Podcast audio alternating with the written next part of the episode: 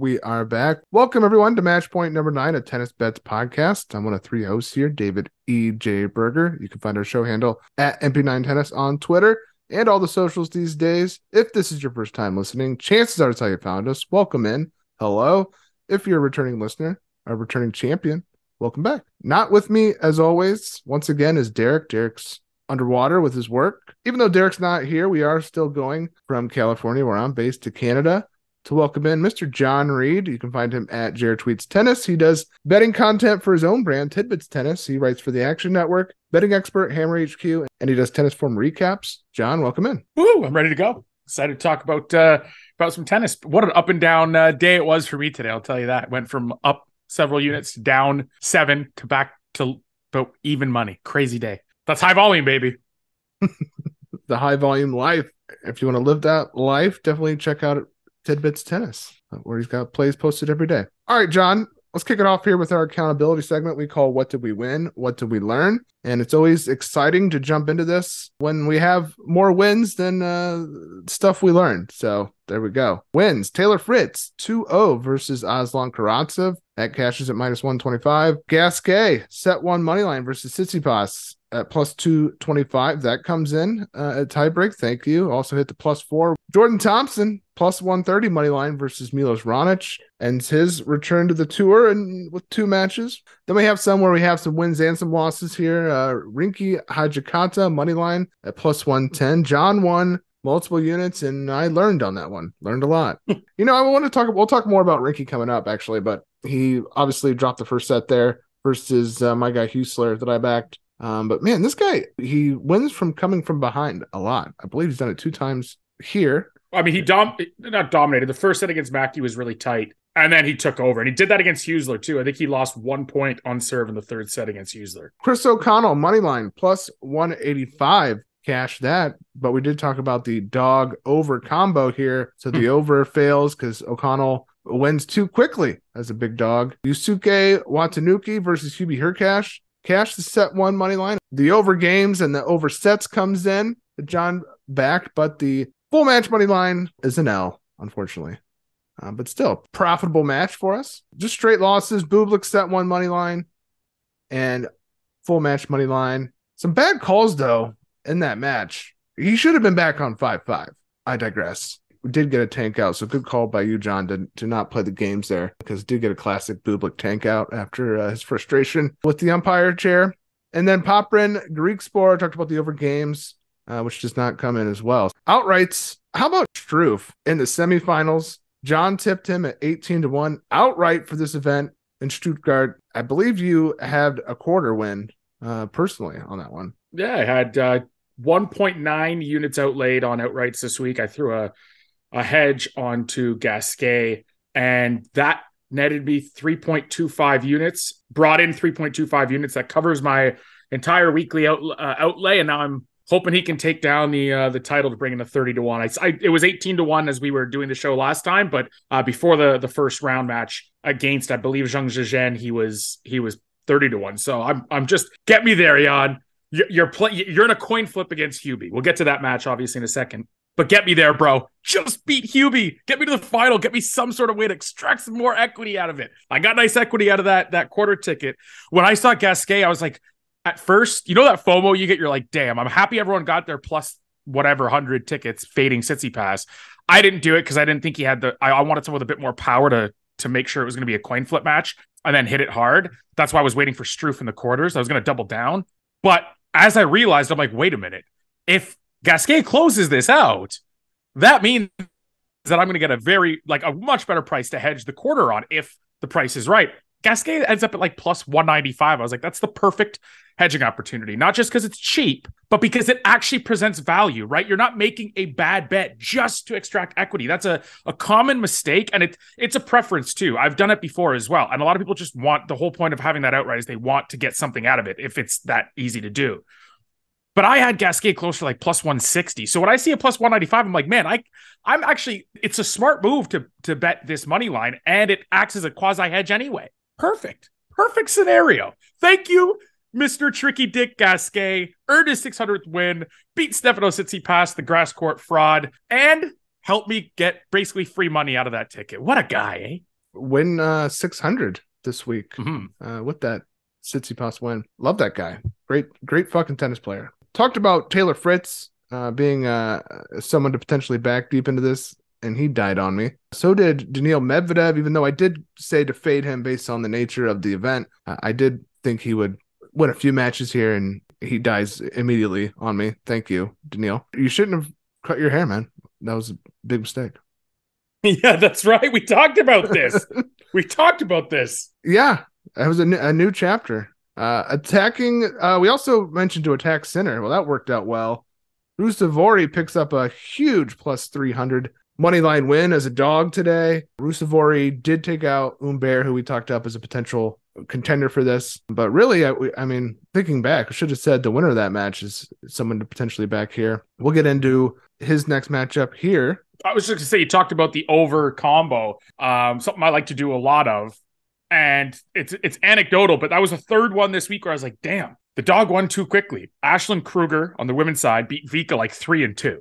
She's she's basically a, a tall, immobile, big server, 18 year old American, one to watch, plus 400, ends up winning too quickly. And I'm like, well, I made profit on the match, but it, I thought I was going to at least have to sweat something on the money line. Then it was Ruusuvuori out, only broke even on the match because I went a unit and a half on the over and a half unit on the plus 300 money line. Screw that up. I usually go one and one or one and a half unit. Instead, I go one and a half and a half the one time the dog wins in an under. And earlier in the week, that happened as well. I can't remember who the other one was, but the point is stick to your guns because there will be times when, especially with underdogs, especially with underdogs, the leads will be blown. So don't say, okay, well, now I just got to go money lines only because that's more profitable. No, no, no, no. Stick to your guns because when the underdogs start blowing their leads, you're going to be happy as hell. You've got either the plus one and a half sets or the over ticket in your pocket to offset the choke because what you're doing there is you're betting on a more competitive match than the odds would indicate. You're not betting necessarily that they're just they're they're going to pull off the upset every time. And sometimes you get both. Yeah, also forgot last time when we we talked about Jannik Sinner again on this podcast. I I had had a funeral uh, on this pod about uh, never betting his matches again. I forgot that I totally forgot about that. Uh, well, I, I I'm taking that back, resuscitating my my ability to bet on Sinner matches, but I'm rebranding as a Jannik Sinner fader, John. I'm only betting his matches when I can fade him. And it's not going to be every match, but there's going to be matches right. to fade this guy. Like today, hit that plus 300. You'll love to see it. What did I say when that line came out? Plus 300 LFG, all caps in the chat. love it. All right. We're going to dive into the semifinals at both sites this weekend after I talk about Spotify for podcasters. All right, John. In Stuttgart, Frances Tiafoe is taking on Marton Fucsovics. I'll set the table here real quick. Tiafoe is minus 152 on the money line. It's two game spread. The total is at 23. Fucsovics is plus 132. Two and one head to head to the Fucsovics side. Last time they played, Tiafoe took my money when I faded him versus Martone at the 2020 US Open, winning in straight sets 6 2, 6 3, 6 2. Fucsovics played a grueling five set match against Dimitra before that, so that was pretty dumb play by me. In hindsight, Fucsovics won earlier that year in 2020 on the quick conditions of Doha, 6-4, 4-6, 6-4. Fucsovics also won on clay in elevation in Geneva back in 2018, 7-6, 6-4. So it's a little bit of their head-to-head. Uh, Fucsovics qualified into this, John, and I think that is worth talking about and worth noting. He's got five wins, including some nice ones over Shapo, Wu, and Fritz. Today was a huge win, obviously, taking out uh, the number two seed. And uh, he was, what was he like plus 400 in the money line? Something, something crazy like that. 350, I think. It was definitely, I, I think it closed around 275, but it had gotten, I'm sure it got as high as plus 330 plus in the plus 330 to plus 350 range. All right, John. Well, with the five matches under his legs, he has had over a almost nine hours of court time since Saturday.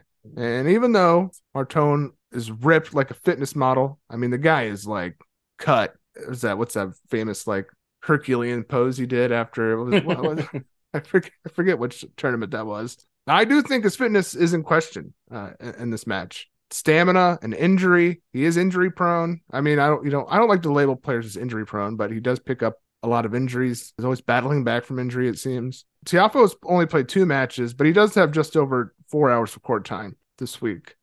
Uh, after the two hour, 42 minute three setter versus Musetti. I know we both like Musetti's chances in that. Doesn't get there in the end, but picks up a first set win. So, yeah, talk to me about um, Fucsovics and, and, and what you're thinking here, John. This is one where I, I kind of lean toward the price being more correct than incorrect, but the market's starting to make Tiafoe look pretty tempting. This opened at Pinnacle in that minus 175, minus 180 range. I'm not touching it there, and I'm probably giving a look to Fucsovics, who opened at plus 160. Now we've bet this probably past my equilibrium point or like my, my true price point. I, I have this about a dollar sixty three, and that I believe is in the minus 155 range for Tiafoe. Right now, Pinnacle is down to minus 145. So we're starting to get towards uh, that that point where I'd be well, I'd be considering Tiafoe. You got two quick quarters here. Honestly, I hadn't even thought about the wear and tear on Fucsovics, and that it, it's five hours or sorry, nine hours, five matches. That's actually not too too bad per match. So I'll probably I'll probably still avoid factoring that in too too much, especially with someone like him. But you got two quick quarters. I think Foe has the edge on serve forehand, right? Both. He's got the more aggressive game style. Fucsovics probably the better backhand slice, but Foe's flat backhand actually is going to work on these courts. It's not going to bounce up like it like it does on clay and sit up there for opponents to wail on. It's going to stay low and skid through courts. And that to me, I don't see what Fucsovics outside of grinding along the baseline and, and playing some decent defense does better than Foe. And if this one were to get to minus 140, that's probably the point where I jump in. Uh, like I said, it's in that minus 145, minus 147 range right now at Pinnacle. So we're not there yet at, at the time of recording, but that's probably where I'll look to get involved on the Foe side. Tiafoe's service game has improved immensely, uh, but the path to victory for the Fucsovics side is probably through another poor match from Foe on second serve today versus Musetti. In set one, he offered up 23 second serves and only won nine of them for 39%. In the third set, he ended up winning 6 2. Uh, he won 4 of 11. Fucsovics is a solid returner who could take advantage of a poor service game from Big Foe like Musetti did today. But Fucsovics, on the other hand, has been sub 50% in his last two wins on second serve points won. So not exactly crushing it on serve himself. Uh, but he did only face one break point today versus Fritz. Uh, saved uh, only two of five uh, versus Wu. Lost both he faced versus Shapo. So if it's going to come down to uh, service game, Fucsovics he might have some opportunities, but he's going to offer up opportunities for right. to break as well. If this is coming down on the Tiafoe side, I, I like Frances Tiafoe here at minus 152 on the money line. I think he has a stronger serve. I think he will be able to get break points. And I think I, he won that title earlier this year. I'm going to drive down Narrative Street here, John. But he won that title this year after a long drought. Good chance for him to get into a final, compete for another title. I, I think him, and his team, this is what they've been working for, building for. It's not a, an insurmountable opponent on the other side or task to beat this opponent on the other side. I, I like Tiafoe here as a, a, declining favorite on the money line. All right, your boy Jan-Lennard Struff is taking on the always fadeable Hubie hmm. Hurkacz. Struff won their only meeting all the way back in the Davis Cup in 2016, so not really applicable, but wanted to mention that. In three matches this week, Struff has faced a total of four breakpoints, saved three of four. The one was in his first game uh, versus Zhang and uh, yeah, the guy's ripping on serve. This is my nightmare. Uh, Jan-Lennard Struff is dominating the tour. I can't fade him like I want to. He is currently plus 120 on the money line, minus 145 for Hubie as the favorite. You can find a plus 124 on Bet Online. The 120 was Bovada. The total is jacked up. It's at 24 and 25 on Bet Online. I don't blame them for booking it this way. There's a lot of serving about to happen in this match certainly a set one over is a look. Tie breaks. Are you hedging your Struff? What do you think about this one, John? No, because I think it's a flip. Not a, well, not maybe not. Hubie's probably a bit more athletic from the baseline, and and so I do think he he should be a small favorite. Plus, I mean, just going to have the fact that he's a bit better of a tennis player. He's done more in his career. Like all those things play into people's perceptions of this. So I'm going to go ahead and probably pass here. I mean, like I said, at this point, if I get Struff to the final, then I'll look to to potentially find some way to to extract some value out of it. I've got my quarter ticket in. That covered all my outlays and hedges already to this point this week. And I don't want to be looking for ways to hedge twice, especially when I, I don't see that much value on Hubie Hurkacz here. To me, it's I'm happy just flipping a coin potentially in a couple tie breaks. And look, Hubie hasn't been impenetrable or infallible on serve in his own right. Like he, there were a lot of deuce games on both guys' serves against. Was it Watanuki he played? Um, against Chris O'Connell. Chris O'Connell had several 1530s against him. And this is a Chris O'Connell who was icing Jose Morgado tweeted this out.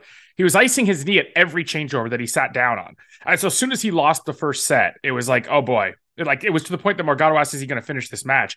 And then he's like, he had like several love 30s or 15 30s in that second set when apparently he may not have been 100%. So he's not the impossible to break. And the one thing Struff does, he's not a good returner. And this is a, a very fast surface. So it almost sounds like, yeah, but if O'Connell can't do it, then Struff can't do it, which would make sense if, you know, the, there's always the possibility that Hubie needs several second serves along the way. And two, if Struff wasn't a decent block returner or a, a, a decent chip and charger, those, I guess, two different strategies, and he's really good at the net. And so if he can chip and charge a few times, especially against second serves, and rush Hubie into into an error or two, and not the greatest passing shot guy, Hubie Hurkacz, he can find like steal a point or two along the way, and all of a sudden there's pressure, right? Again, 15, 30, 30 all. There's chances for Struff to, to potentially find a break in here. I'm actually higher on his chances to break than than Hubie's, even if Hubie has a little bit more from the baseline, just because again his chip and charging isn't as good, and I don't think his block return is as strong either. So there's a couple things that Struff does in particular for grass courts that work a bit better against a, a fellow big server. I'm gonna let it go. I think that that if we can get Struff into the final here, I don't hate him against Foe, who hasn't had the most success returning this week. I don't think until that uh, he got Lehecka once, who's more erratic than Struff and doesn't serve as big as Struff, and he got Musetti. I think uh, three or four times in a row after the first set t- after the second set tiebreak when Musetti completely lost it. But prior to that, they'd only broke each other once or twice each, and that's a much weaker serve. So I mean, if it's Foe, I get Foe is a lot better than Struff, but I'd actually wouldn't again, I wouldn't mind Struff's chances with his serve on grass and a home crowd behind him. And if it's Fucsovics, I- I'm pretty sure Struff would be at least a pick there, and there will be a very cheap hedging possibility. So I'm gonna let it ride. I think I'm going to play the over 24 here, uh, which is a little jacked up, but you can get a 24 here on on Bovada. It's 25, a full game more on Bet Online, so that's a little line in price shopping here. The Hubie overs, which have been you know a print factory, failed today versus O'Connell. O'Connell, though, not as strong a server as Struff, and the thing about this match too is like three sets is really in play. So not only do you have an opportunity to get there in two sets with the 24 with like two tiebreak sets, 7 5 and a tiebreak set. But Hubie, even if he drops the first set, I mean, listen, we we've been fading him left and right this season and, and and making money, but he he does he is a guy that is able to come back and and like we we've talked about in the past about his his mental mindset, like he doesn't really get too phased either way. So you know, drops the first set, I mean, he's just as you know he can easily win the second set. So I, I, like the chances here. A lot of opportunity to get over this 24. I feel like I mean the holds are going to just be coming left and right in this thing. And now one single break is going to totally fuck you. So that is the risk you take. But I think the fact that they even have the three sets down here at plus 125. So the books already think there's a pretty good chance that this thing goes three sets. So I, I think the 24 is a pretty good play. I wanted to touch quickly, sorry, on the other when you mentioned the over at 24 25 during the kind of setting up the price points that we were going to talk about, I had thought about what about tie break props? And two tiebreaks in the match, like over one and a half, I should say, not exactly two, because that's a different market, but over one and a half tiebreaks is plus 400. If this goes three sets, I mean, you've got a pretty decent shot, greater than 20%. Let's put it that way. Even if this doesn't go three sets, just factor in how many times it goes three sets, how many times this goes to tiebreak between the two. 20% still seems somewhat low.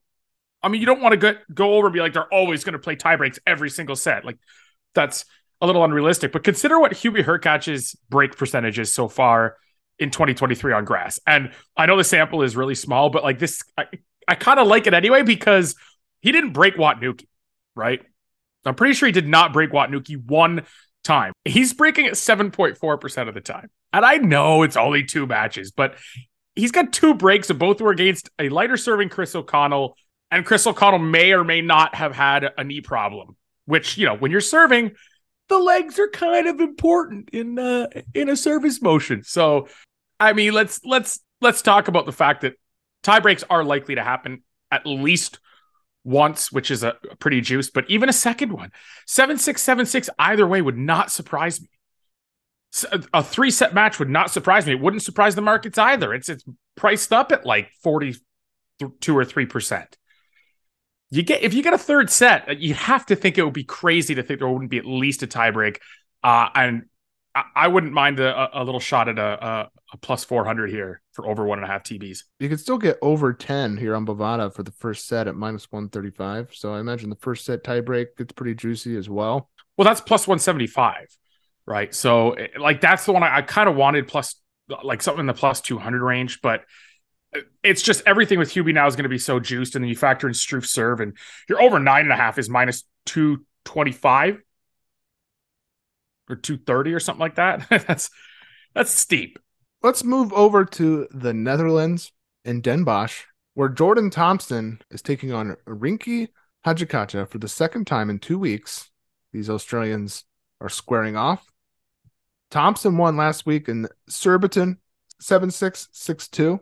Now, I, I want to take a minute here and, and, praise Jordan Thompson, who cashed for us. And, you know, he's a, a player I've ridiculed uh, and faded many times on this podcast. Uh, but man, he's had a pretty good 2023. Picked up a couple nice wins at Indian Wells, off to a pretty good start here in grass season. Qualified into Miami as well. I'm giving him some love, man. He's, he's playing well. Yeah, and you know what? The thing is, he avenged his 2018 finals loss to Mannarino. He's looking to make his, I think, second career final, and I think they both would come in Den Bosch. So he clearly likes whatever the hell they're doing in the Netherlands with these courts. Yeah, I mean, look at the price points on this too.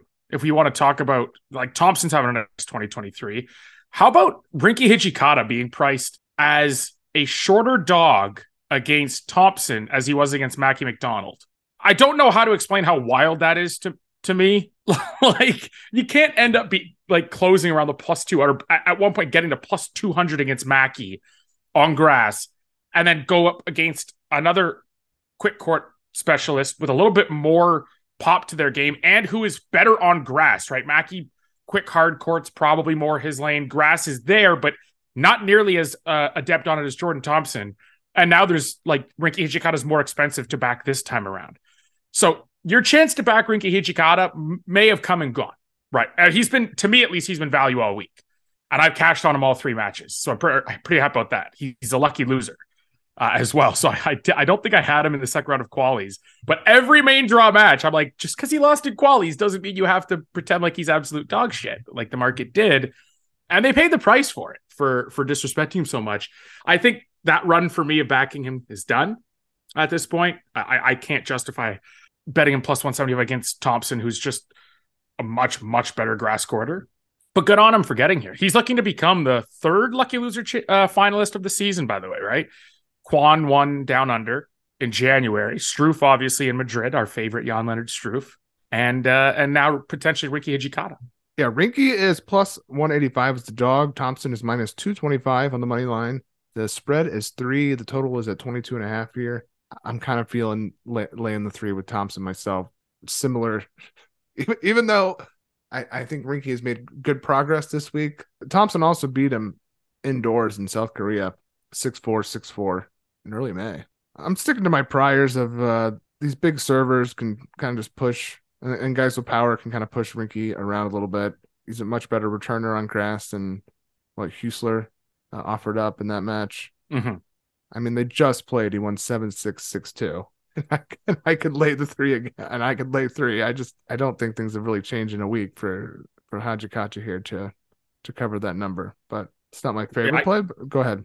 No, I agree with that. I think that's the big difference here. And obviously, Rinky is is seventy cents on the dollar cheaper than he was against Huesler, but there is a significant difference. Uh, in the return games of his opponents, right? Thompson much more adept on return, much more consistent from the baseline.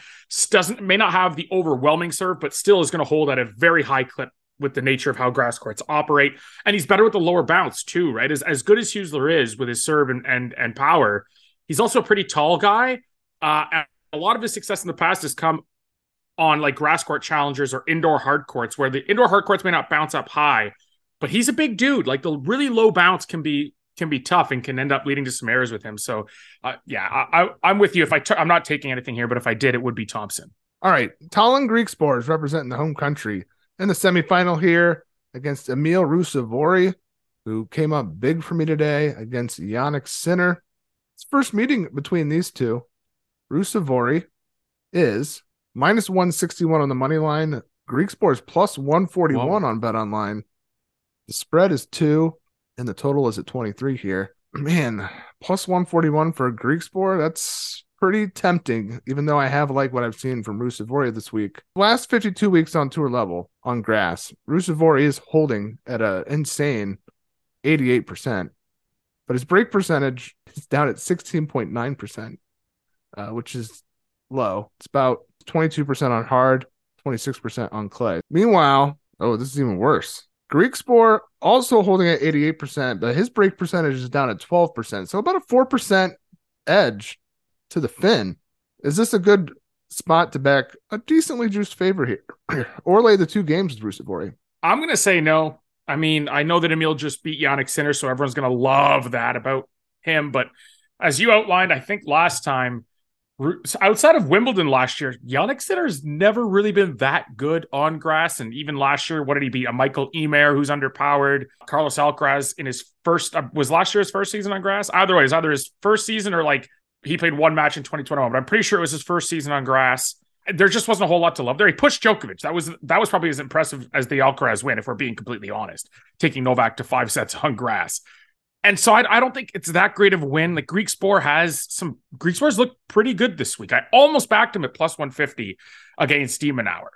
And I think these two, the reason why I think Griekspoor might be the right bet here is if it's only a 4% hold break statistical edge, it's not in it's not it's not statistically insignificant, but that's not like an eight or nine percent uh, percentage point difference on hold break. So I'm fine taking a dog who, even statistically, from that point of view, is is pretty much pretty close uh, to Emil Ruusuvuori. And the reason I like this is from the more qualitative standpoint. When you take a look at the matchup, two guys that can get erratic, two guys that have monster forehands, two guys that can hammer and belt down their serves. There's just so little between them for me. I think yes, Ruusuvuori a bit more comfortable on on quick courts, right? He's made his his entire career, his success has come on quick outdoor hards, indoor hards, and now I suppose this is another uh, semifinal for him on uh, on grass. That's where he's been at his most dangerous. Whereas Griekspoor, I think all his titles or, or or his have come on clay, and I think that might be playing into this that perception angle but when you put these two on the court with each other, I don't see a whole lot of daylight between them. I thought I saw earlier today, and I'm looking at uh, odds portal now. I thought I saw it was around a pick 'em or like a minus 125 even money market average, but it doesn't appear any of the books opened at that, which means uh, I clearly missaw. And I'm I'm starting to think that I was going to leave it alone there with Ruusuvuori, the slightest of favorites. But when you get into like this kind of substantial gap between them in, in, terms of price point. I just don't think that exists on the court. Like, I don't think it's a 60 40 uh, split here. I think it's more like 55 45. Griekspoor uh, uh, opened the year with the title in Pune, which is also quick uh, out Yeah. I, I think there's a, a, solid spot to, to, to, to chase a dog doing it for the home country here at plus 141. I mean, Ruusuvuori is about uh, as untrustworthy a favorite as it gets. He is kind of a dog or pass type of guy, player to me. Uh, watching the market every day. If he wins, good on him. But I think the the price is and there's just a lot to like to back Griekspoor here. He's got, he's got a title this year. Played well in quick conditions. I mean, honestly, his win against uh, de Minaur might actually be a little bit more impressive than the the win against Sinner for the Ruusuvuori side. I almost said that, but did not want people screaming on Twitter or in the comments or like hate reviewing because I said that. But honestly, on grass, I wouldn't necessarily disagree with you. no, I mean de Minaur is a, a, grass player. Sinner's not. And we're not saying here that de Minaur is a better tennis player than Jannik Sinner, right? That's what I think a lot of people are going to conflate that statement with, and it's why I just didn't bother saying it. But I actually I agree. I think that it, uh, on on on a grass court, that kind of grinded out win. Now Ruusuvuori was a lot more dominant in his win, so I think that might play into that debate. But I think there's certainly a debate to be had is which win is more impressive. I don't think it's as clear cut as most people would think. I completely agree with that. Your uh, grass raw elo de Minaur is at 1651.9. Sinner 1543.3. And that's only taking into account the last 52 weeks, which is going to include last year's Wimbledon. You take away last year's Wimbledon from Sinner, and I, I guarantee you that, that that difference is much more pronounced. I mean, they're blended. Oh, Sinner's going to have him on the blended for sure. Yeah. He's going to kill Yeah, him on the but blended. how big a difference? Hold on. Blended, he's at 1804. Sinner. Demon is at 1770.5. He's only two spots behind Sinner on the blended. Wow. Okay. Yeah, uh, so I, uh, I, that's even more impressive than I thought. But yeah, there you go. The raw elos will tell you that de Minaur, the last year, has been a better grass quarter. And if we're, like I said, if we're being honest, the last year is when Sinner has looked his best on grass. So in Sinner's best year on grass, his elo still didn't get quite to uh to the point, the raw elo that is, uh, to the point of, of de Minaur. So wow. Maybe you know I, I I thought I thought it was a correct statement from a logical standpoint, but you know what, Dave, the numbers got our back here, man. There you go. Come at So- me, bro. I'm not saying 10 unit bomb Griekspoor, but I definitely Right. think the uh, the plus if you're looking for a plus EV bet, Tallon Griekspoor money line at plus 141 is certainly it. And honestly, like what's what's the 2-0 or like you could probably even get up higher. 2-0 is plus 290, 2-1 plus 420. Some options there for you. All right, Jon, we did it. Another episode in the books. We will be back next week uh, for London and Halle. Until then, follow Jon at Jared Tweets Tennis. Follow us at MP9 Tennis. Please do subscribe on your favorite podcast platform. Until next time, see you on the court.